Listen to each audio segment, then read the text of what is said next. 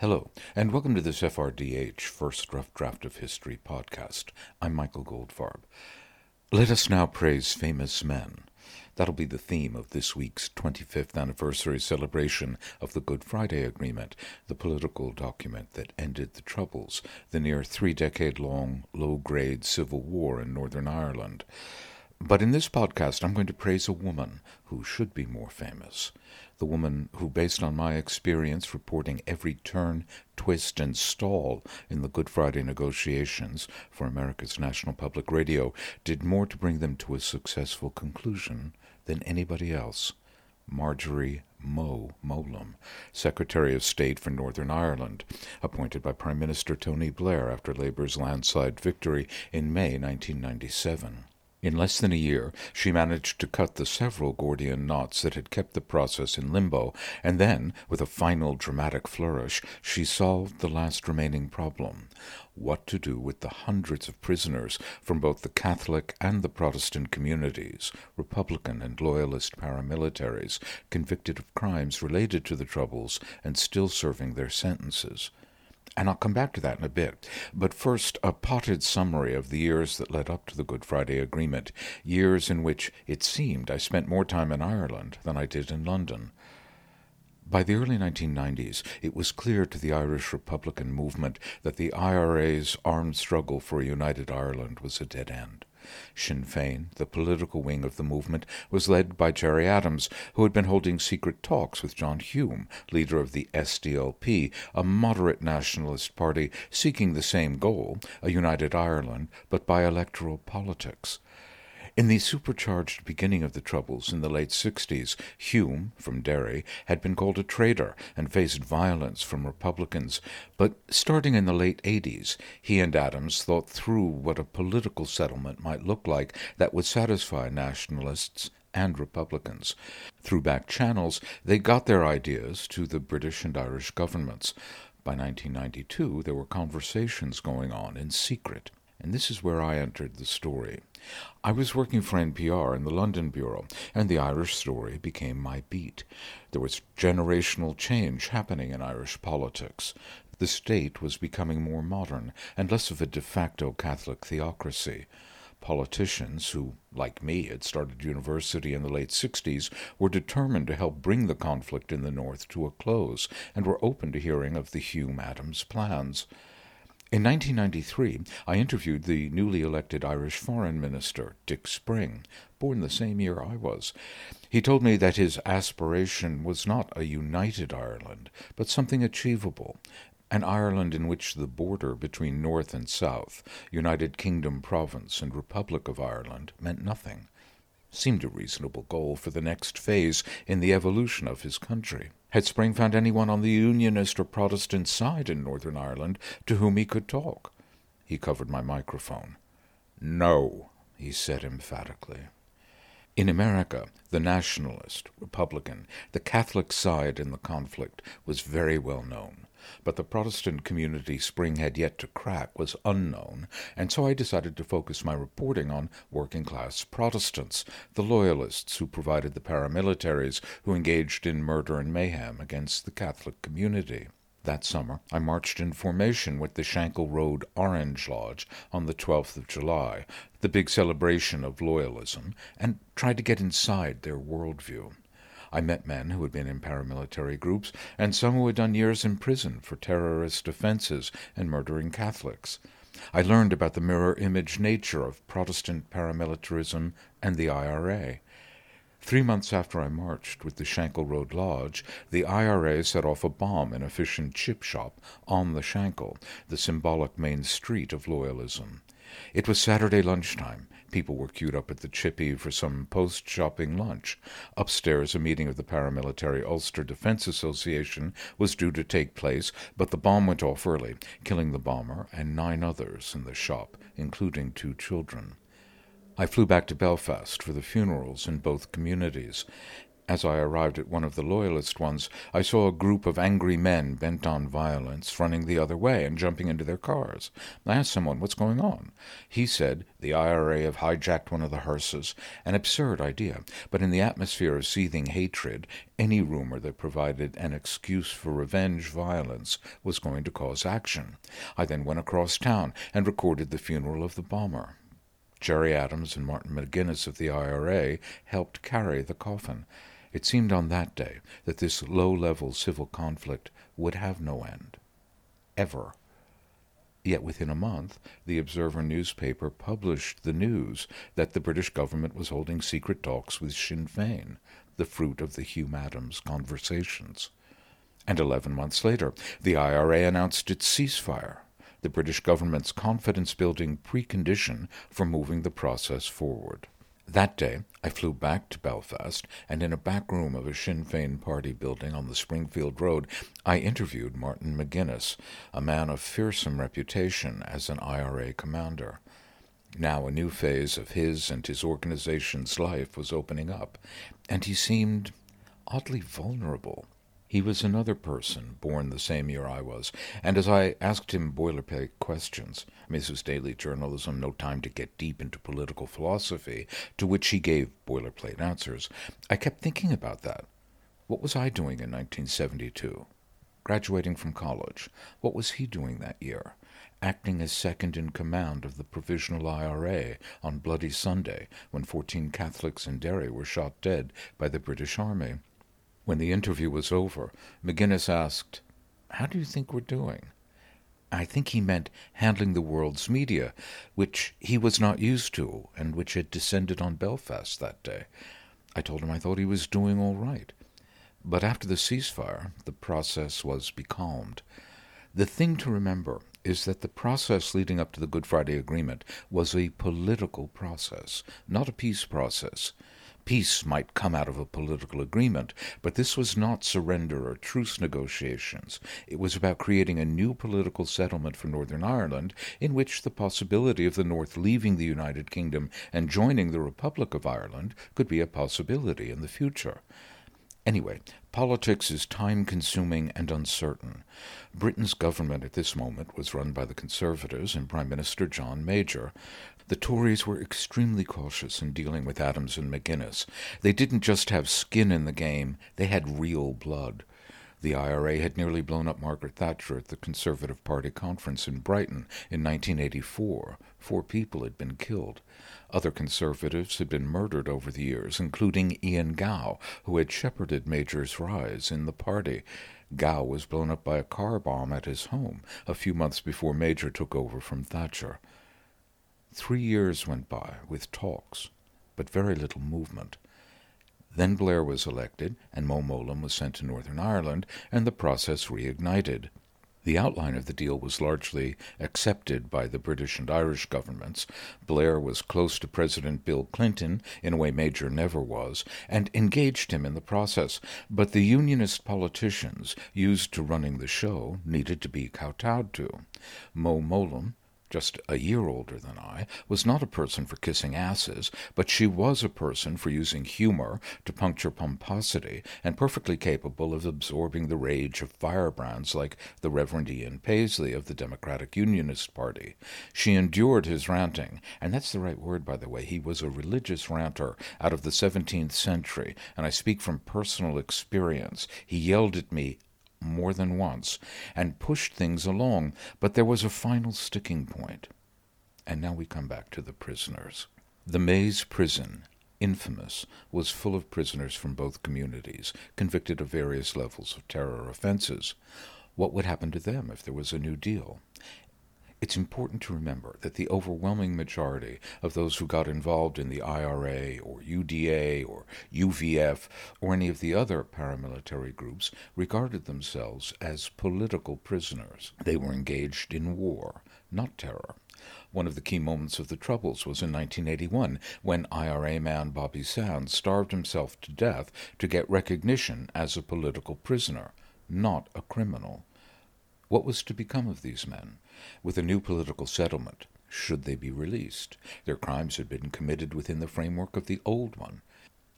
The IRA maintained discipline throughout the negotiations, with Adams and McGuinness participants in the talks, but the loyalist paramilitaries needed to be convinced to back the process, and who was their interlocutor in negotiations? The Unionist politicians publicly wanted nothing to do with them. Yet without the commitment from the paramilitaries on the Protestant side to stop violence, any agreement was worthless. Mo Mowlam decided to meet the Loyalist prisoners where they lived and traveled to the Maze to talk to them. No one wanted her to do it. Not the civil servants who advised her, not Tony Blair, and certainly not the leaders of the Unionist parties.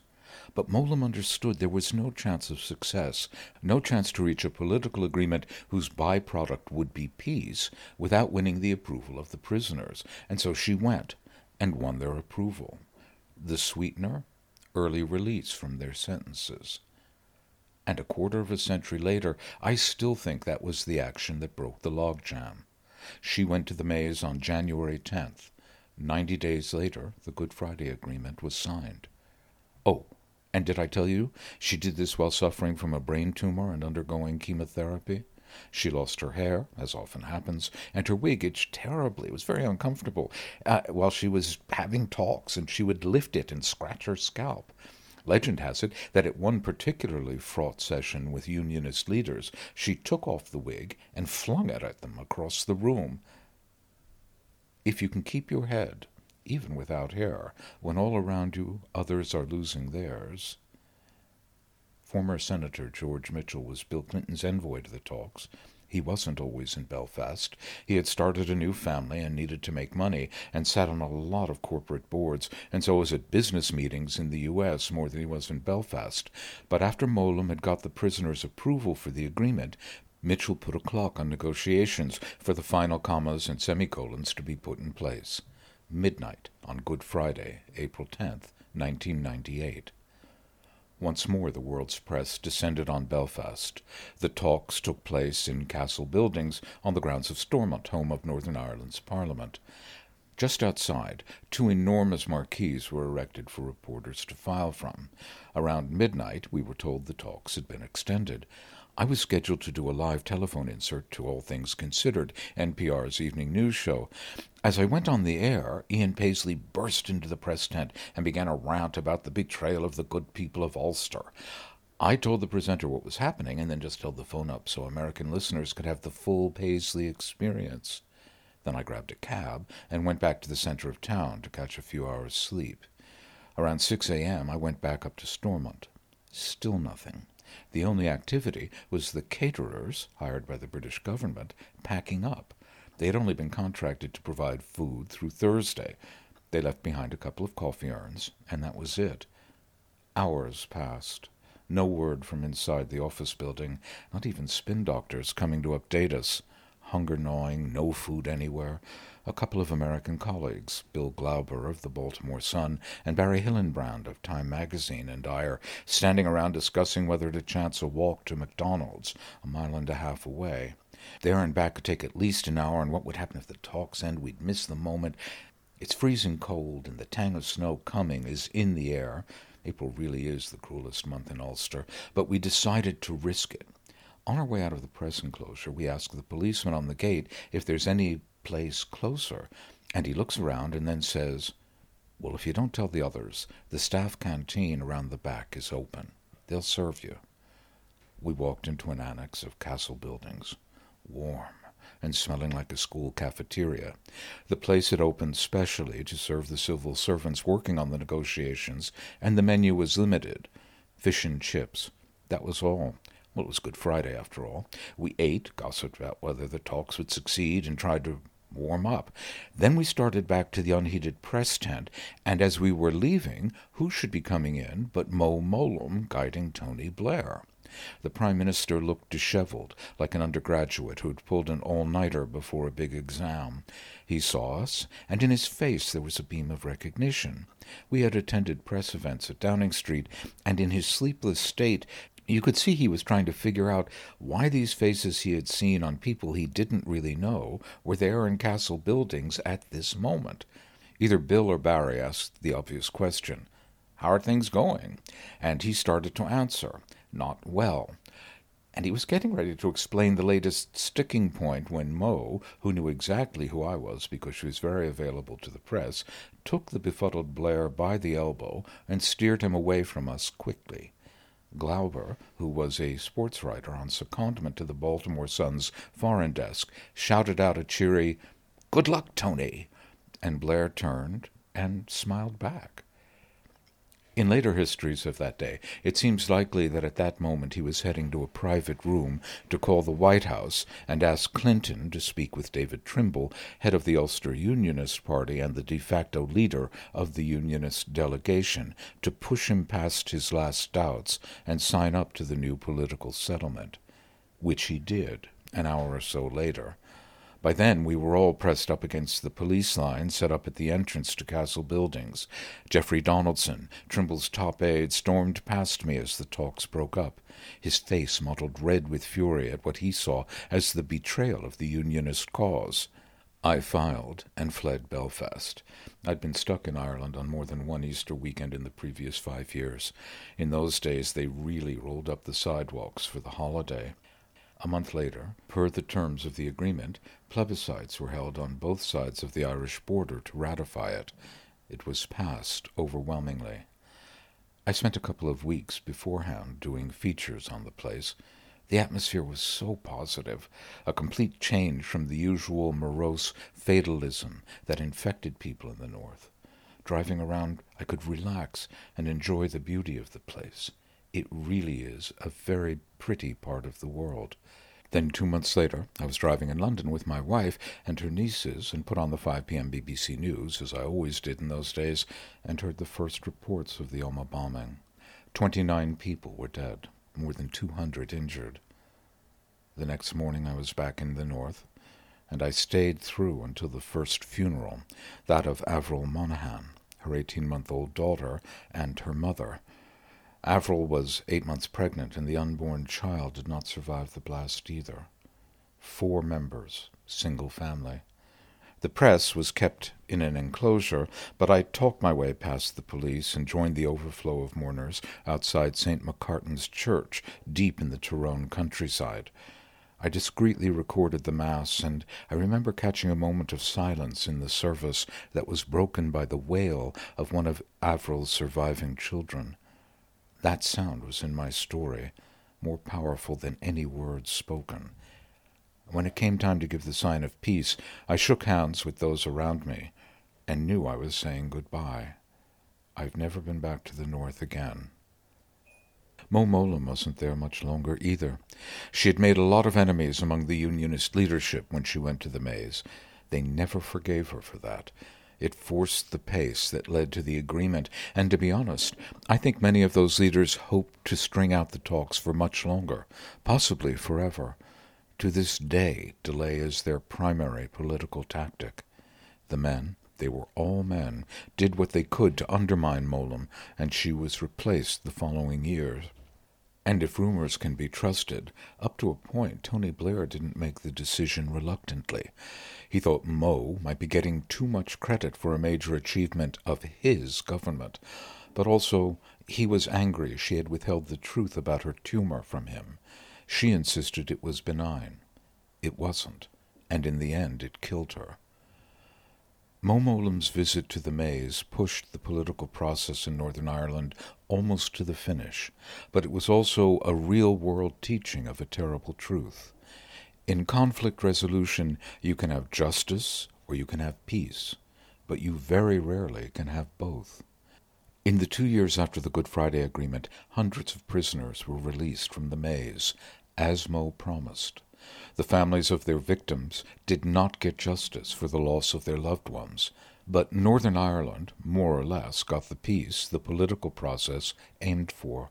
And if Mo hadn't ignored virtually everyone with authority to make that journey and essentially cut that deal, I doubt Northern Ireland would have peace. And having met too many people in too many countries who have lost loved ones to terror, I'm not sure there is any just punishment for those crimes possible. Better to take peace and forgive the peacemakers for the deals they cut, and remember them on important anniversaries. And that's all for this FRDH podcast. Please visit the website www.goldfarbpod.com or my SoundCloud page and make a donation to keep the podcasts coming. Thanks.